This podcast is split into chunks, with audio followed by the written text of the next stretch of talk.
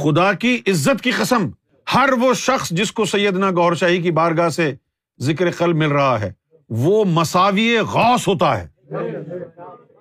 ہاں، اتنی روحانیت اس کی ہے اس دن جتنی غوث کی ہوتی ہے، صرف اس دن جس دن اس کو ذکر ملا ہے۔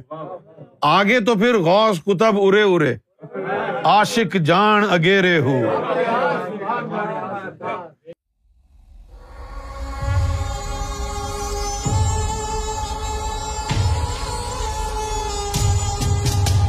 ولایت ختم ہونے کا راز کیا ہے؟ دیکھو وہی بات یہ ہے، یہ گزشتہ 15 سالوں میں یہ جو اسمارٹ فون انڈسٹری ہے اس نے بڑی ترقی کی ہے، خاص طور پر 2007 اور 2008 میں جب پہلی دفعہ آئی فون آیا ہے، تو آئی فون کے آنے کے بعد جو ہے پھر سب کو جو ہے وہ خارش ہوئی، سب نے اسمارٹ فون بنانا شروع کر دی۔ اس سے پہلے جو فون آتے تھے، نوکیا چلتا تھا بہت، سویڈن کا، خاص طور پر وہ جو 330 کا ایک ماڈل تھا، 3310، وہ بڑا چلتا تھا۔ تو وہ پرانے وقتوں کے جو موبائل تھے اس کے اندر جو ہے اسکرین ہوتی تھی اور کالے حروف آتے تھے ڈاٹس میں، اس سے ٹیکسٹ لکھنا بھی بڑا مشکل تھا، IMOK یہ لکھنے میں زندگی گزر جاتی تھی۔ اب نہیں دیکھا میں نے کسی کے ہاتھ میں وہ 3310، کیا راز ہے؟ کیوں آبسولیٹ ہو گیا وہ؟ ارے بھائی دیکھو، یہ جو اب فون آیا ہے یہ رنگین ہے، اس میں ٹی وی ہے، اس میں لائبریری ہے، اس میں ٹیپ ریکارڈر ہے، اس میں گانے سنو، اس میں موویاں دیکھو، تمہارا فرینڈ کہاں گھوم رہا ہے فائنڈ اے فرینڈ میں چیک کرو، اس کے اندر فیس ٹائم ہے، واٹس ایپ ہے، ویڈیو کال کرو۔ اب اگر واقعی آپ کا دماغ خراب ہے تو پھر آپ 3310 لے لیں گے، اس میں کچھ بھی نہیں ہے۔ تو نوکیا کا 3310 جو ابسلیٹ ہوا ہے، ختم ہو گیا، اس کی ڈیمانڈ ختم ہو گئی، تو اس کی وجہ یہ ہے کہ اب اعلیٰ سے اعلیٰ فون آ گیا ہے۔ یہی راز ولایت کے ختم ہونے کا ہے، دوستی ختم ہونے کا ہے۔ کیوں کہ اب آ گیا ہے عشق۔ جب عشق آ گیا ہے تو اب دوستی اس کے مقابلے میں کہاں کھڑی ہو سکتی ہے؟ وہ تو ابسلیٹ ہوگی نا۔ تو ولایت کیا تھی؟ ولایت دوستی تھی۔ اور پھر ولایت کی ایک قسم ایسی تھی، ولایت کبریٰ کی، جس میں عشق کا ہنٹ تھا، لیکن وہ لاکھوں میں کوئی ایک ولی ہوتا تھا، لہٰذا جو دوستی اور ولایت مشہور ہوئی دنیا میں وہ یہی ہوئی، جیسے غوث ہے، کتب ہے، ابدال ہے، اس طرح کے ولی مشہور ہوئے۔ ابھی پاکستان میں آپ جائیں، یہ بیڑا شریف، یہ موڑا شریف، یہ کھڑی شریف، یہ سب کون تھے؟ ان میں سے ایک بھی کامل ذات نہیں تھا۔ نہیں، ہم یہ نہیں کہہ رہے کہ وہ لائق تعظیم نہیں ہیں، اللہ تعالیٰ ان پر رحم فرمائے، لیکن اگر آپ اسی کو ولایت سمجھتے ہیں تو پھر کیا ملا ان لوگوں کو؟ ان میں سے تو کوئی ذاکر قلب ہی نہیں بنا۔ غوث الزماں کہاں کسی کو ذکر قلب دیتا ہے؟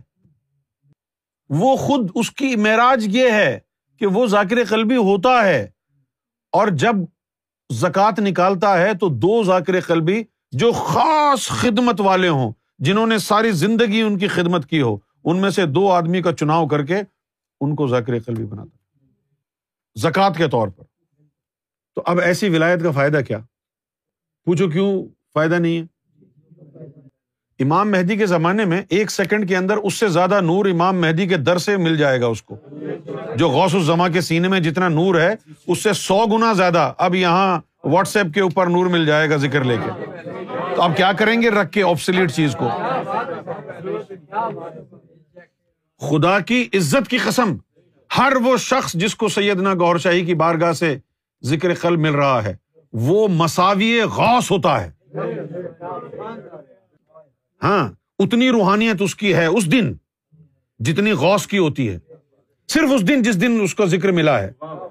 آگے تو پھر غوث کتب ارے ارے، عاشق جان اگیرے ہو۔ آگے جا کے تو پھر مسئلہ ہی کچھ اور ہے۔ عام تصوف کی دلچسپی عام علماء کرام پیروں میں کیوں نظر نہیں آتی؟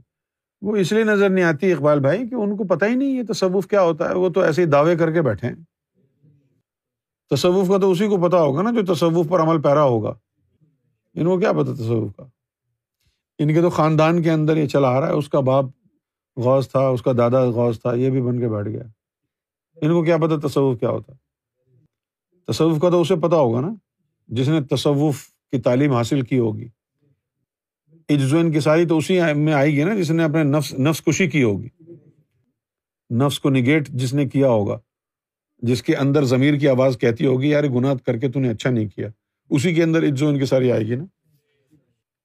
ساری زندگی عیاشی کرتے رہے، اچانک ان کا باپ مر گیا، ان کا دادا مر گیا، اس کے اوپر اس نے اس کو جو ہے تاج پوشی کر دی کہ چلو جی یہ گدی نشین بن کے تم بیٹھے، وہ راتوں رات پیر بن گیا۔ وہ کنجر کا بچہ جس کو پتہ نہیں کہ تصوف کیا ہے، تزکیہ نفس کیا ہے، سارے مریدین آ کے اس کے ہاتھ پاؤں چوم رہے، چاٹ رہے ہیں، تو اس کا نفس تو فرعون بنے گا ہی نہیں۔ ہماری مخالفت بھی لوگ اسی لیے کرتے ہیں زیادہ کہ ہم کسی کو جو ہے نا وہ خاطر میں نہیں لاتے، سچ بولتے ہیں۔ یہ جتنے بھی پاکستان میں ہیں، ہمیں تو پہلے تو پتہ ہی نہیں تھا، یہاں انگلینڈ آ کے پتہ چلا کھڑی شریف کیا ہے، موڑا شریف کیا ہے، گولڑا شریف۔ ہمیں خدا کی قسم جب تک میں پاکستان میں تھا، کراچی میں رہتے تھے، ہمیں کیا پتہ کہ گولڑا شریف کیا ہوتا ہے، ہمیں تو پتہ ہی نہیں، یہاں آ کے پتہ چلا یہ اچ شریف ہے، یہ بھیرا شریف ہے، ہاں یہ بھیرا شریف ہے، یہ موڑا شریف ہے، یہ گولڑا شریف ہے، اور یہ عید گاہ ہے۔ پتہ نہیں تھا، جب گئے ادھر ادھر بلیک برن، برمنگم اور برنلے، کیسلے، Leeds, Wakefield, Halifax, Huddersfield, ان علاقوں میں گئے ہیں تو لوگوں سے پتہ چلا یہ بھی جگہ تھی۔ ملا کیا ان اب وہ ان کے جو گدی نشین ہیں وہ بیٹھے ہوئے ہیں، ہماری جاہل عوام ان کے پاؤں چاٹ رہی ہے، پیسہ کما کما کے ان کو بھر رہے ہیں کہ جی یہ پیر صاحب کی اولاد ہے، بس جو مرضی ہے کرتے رہو، بس ان کا جیب گرم کرتے رہو، یوم محشر میں یہ تمہاری جو ہے وہ خلاصی کرا دیں گے۔ خدا کے دین کو بیچ دیا، کچھ بھی نہیں، پلے ان کے ایسے ہی ہے بس۔ اور یہ تھے بھی، ان کے جو بزرگ تھے، گولڑا شریف، موڑا شریف، ان کے جو بزرگ بھی تھے وہ بھی غوث ہی تو تھے نا، کامل ذات تو نہیں تھے۔ ابے یہ وہ ولی تھوڑی ہوتے ہیں کہ جن کو آپ اوپر جا کے یوم محشر میں کہیں گے جی میں نے پانی پلایا تھا تو اللہ کہے گا بخش دیا۔ ان کو تو آپ پورا کا پورا جگ پلا دیں تو بھی نہیں بخشے گا اللہ۔ وہ ولی کوئی اور ہیں جن کو پانی پلانے سے، پیار سے دیکھنے سے بخشش ہوتی ہے، وہ ہیں لکھ کروڑاں حجہ والے۔ مرشد دا دیدار و باہو، میں نو لکھ کروڑاں حجہ ہوں۔ جن کو دیکھ کے ذکر اللہ شروع ہو جائے، ان کو دیکھنا، ان کو پیار سے دیکھنا، ان کو پانی پلانا، ان کو کھانا کھلانا، ان کو کپڑا پہنانا، اس سے بخشش ہوتی ہے، ان سے تھوڑی ہوتی ہے بخشش۔ ان کا تو وہی حال ہے، ہم بھی ہیں بے سہارا، تم بھی ہو بے سہارا۔ ایک آدمی نے اخبار میں اشتہار دیا پاکستان میں کہ بھائی میں بندے بھرتی کر رہا ہوں تو آ جاؤ جاب کے لیے۔ تو ایک آدمی آ گیا، کہنے لگا جی کیا کام ہے؟ کہنے لگا دیکھو جی تم داتا دربار پہ جاؤ، وہاں سے لنگر میرے لیے بھی لانا اور اپنے لیے بھی لانا۔ مجھے پیسے کتنے ملیں گے؟ بھائی میرے لیے لاؤ گے نا تم، وہ تمہارا کام ہے، اور اس کا اجر کیا ہے کہ تم اپنے لیے بھی لے آنا۔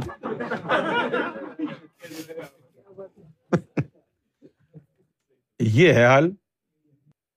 ایک ندیم نے بھی لطیفہ سنایا تھا کہ اسی طرح کا ایک پیر تھا، تو لوگ ان سے کہنے لگے کہ بھائی کوئی کرامت دکھاؤ۔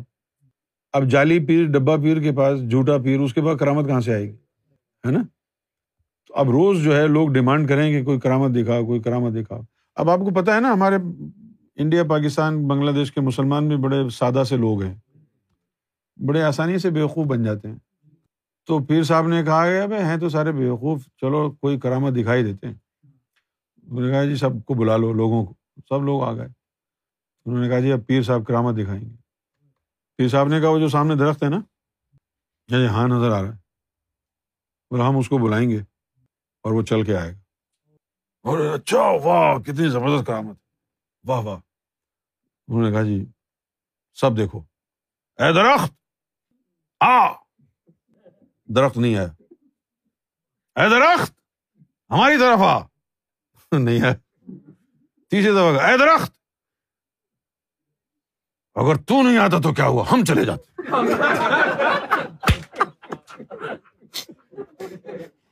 یہ کراؤ تو اس طرح کے پیر ہوں گے تو کرامتیں بھی ایسی ہوں گی. ابھی تو تم کو پتہ ہی نہیں ہے نا کہ تم کو کیا عطا ہو گیا ہے. ہمیں بھی نہیں پتا تھا.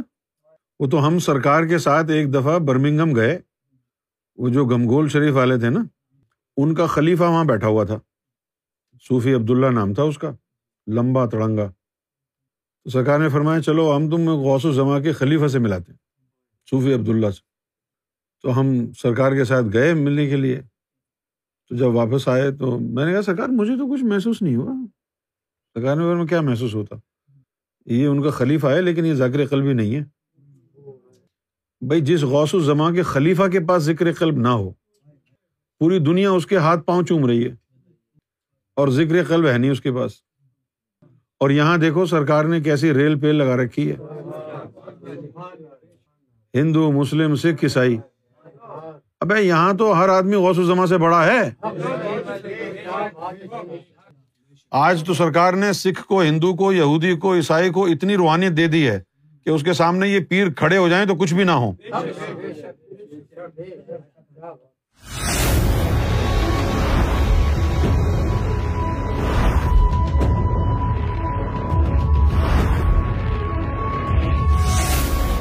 ALRA TV, the place to connect with God.